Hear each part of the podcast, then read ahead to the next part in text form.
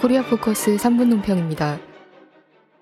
남코리아군과 미국 해병대가 3월 27일부터 4월 7일까지 포항 일대에서 쌍용 훈련을 실시합니다. 국방부는 올해 쌍용 훈련이 사상 최대 규모로 실시되며 우방들과의 협력 속에 통합 무장과 수륙 양용 작전을 전면적으로 실시할 예정이라고 밝혔습니다. 이에 대해 논평하겠습니다. 첫째, 쌍용 훈련은 키리졸브 독수리 연습 기간 중에 실시되는 대규모 상륙 작전의 일환입니다. 이는 대표적인 공격 전력인 해병대가 참가해 상륙, 침투, 실사격을 진행하는 매우 자극적인 전쟁 연습입니다.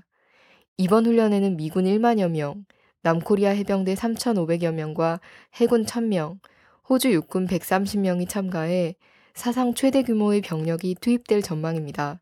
특히 코리아 반도 유사시 가장 먼저 출동하는 것으로 알려진 오키나와 주둔 미 제3해병대 원정여단과 해군 기동대가 참가합니다.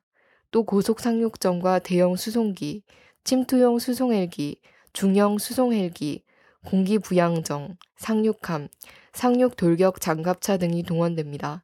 언론은 미남 양국에서 12척의 상륙함이 동원된다고 전했습니다. 둘째, 쌍용 훈련은 북침 선제 핵타격을 목표로 하고 있으며 키리졸브 독수리 연습과 직접적으로 연결돼 있습니다. 미남연합군 사령부는 키리졸브 독수리 연습이 방어적 성격을 띠고 있다고 주장하나 연습 기간에 핵 추진 잠수함이 코리아 반도에 진입하는 이유를 설명할 수 없습니다. 미남은 올해 독수리 연습에서 해상 종합 기동 훈련과 해병대 상륙 훈련이 가장 중요한 항목들이라고 강조하며 이를 위해 미 태평양 함대 핵 추진 잠수함 콜럼버스호와 미 제7함대의 블루리지호를 불러들였습니다. 지난 8일에는 미 7함대 소속 이지스함 4척이 동해안과 평택항, 목포항에 입항했습니다.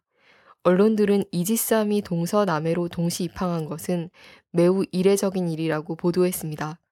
또 쌍용훈련에 맞춰 미남 공군은 코리아 반도 상공을 작전 지역으로 2주에 걸쳐 맥스 썬더 훈련에 돌입합니다.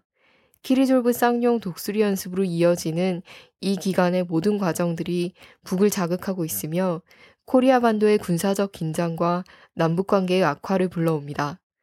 지난 쌍용 훈련 기간 중에도 북이 강력한 비난 성명과 무력 시위를 진행한 바 있습니다. 셋째, 쌍용 훈련과 같은 전쟁 연습을 통해 박세 정권은 정치, 경제, 군사 위기를 모면하려고 하고 있습니다.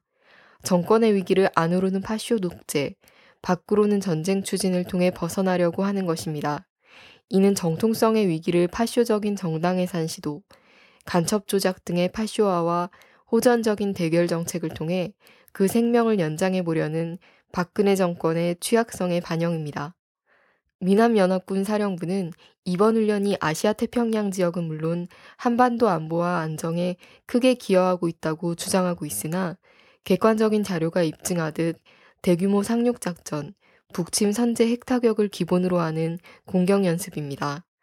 아시아 태평양 지역과 코리아 반도의 안정과 평화를 위협하는 쌍용 훈련은 당장 철회해야 합니다. 코리아 포커스 3분 논평이었습니다.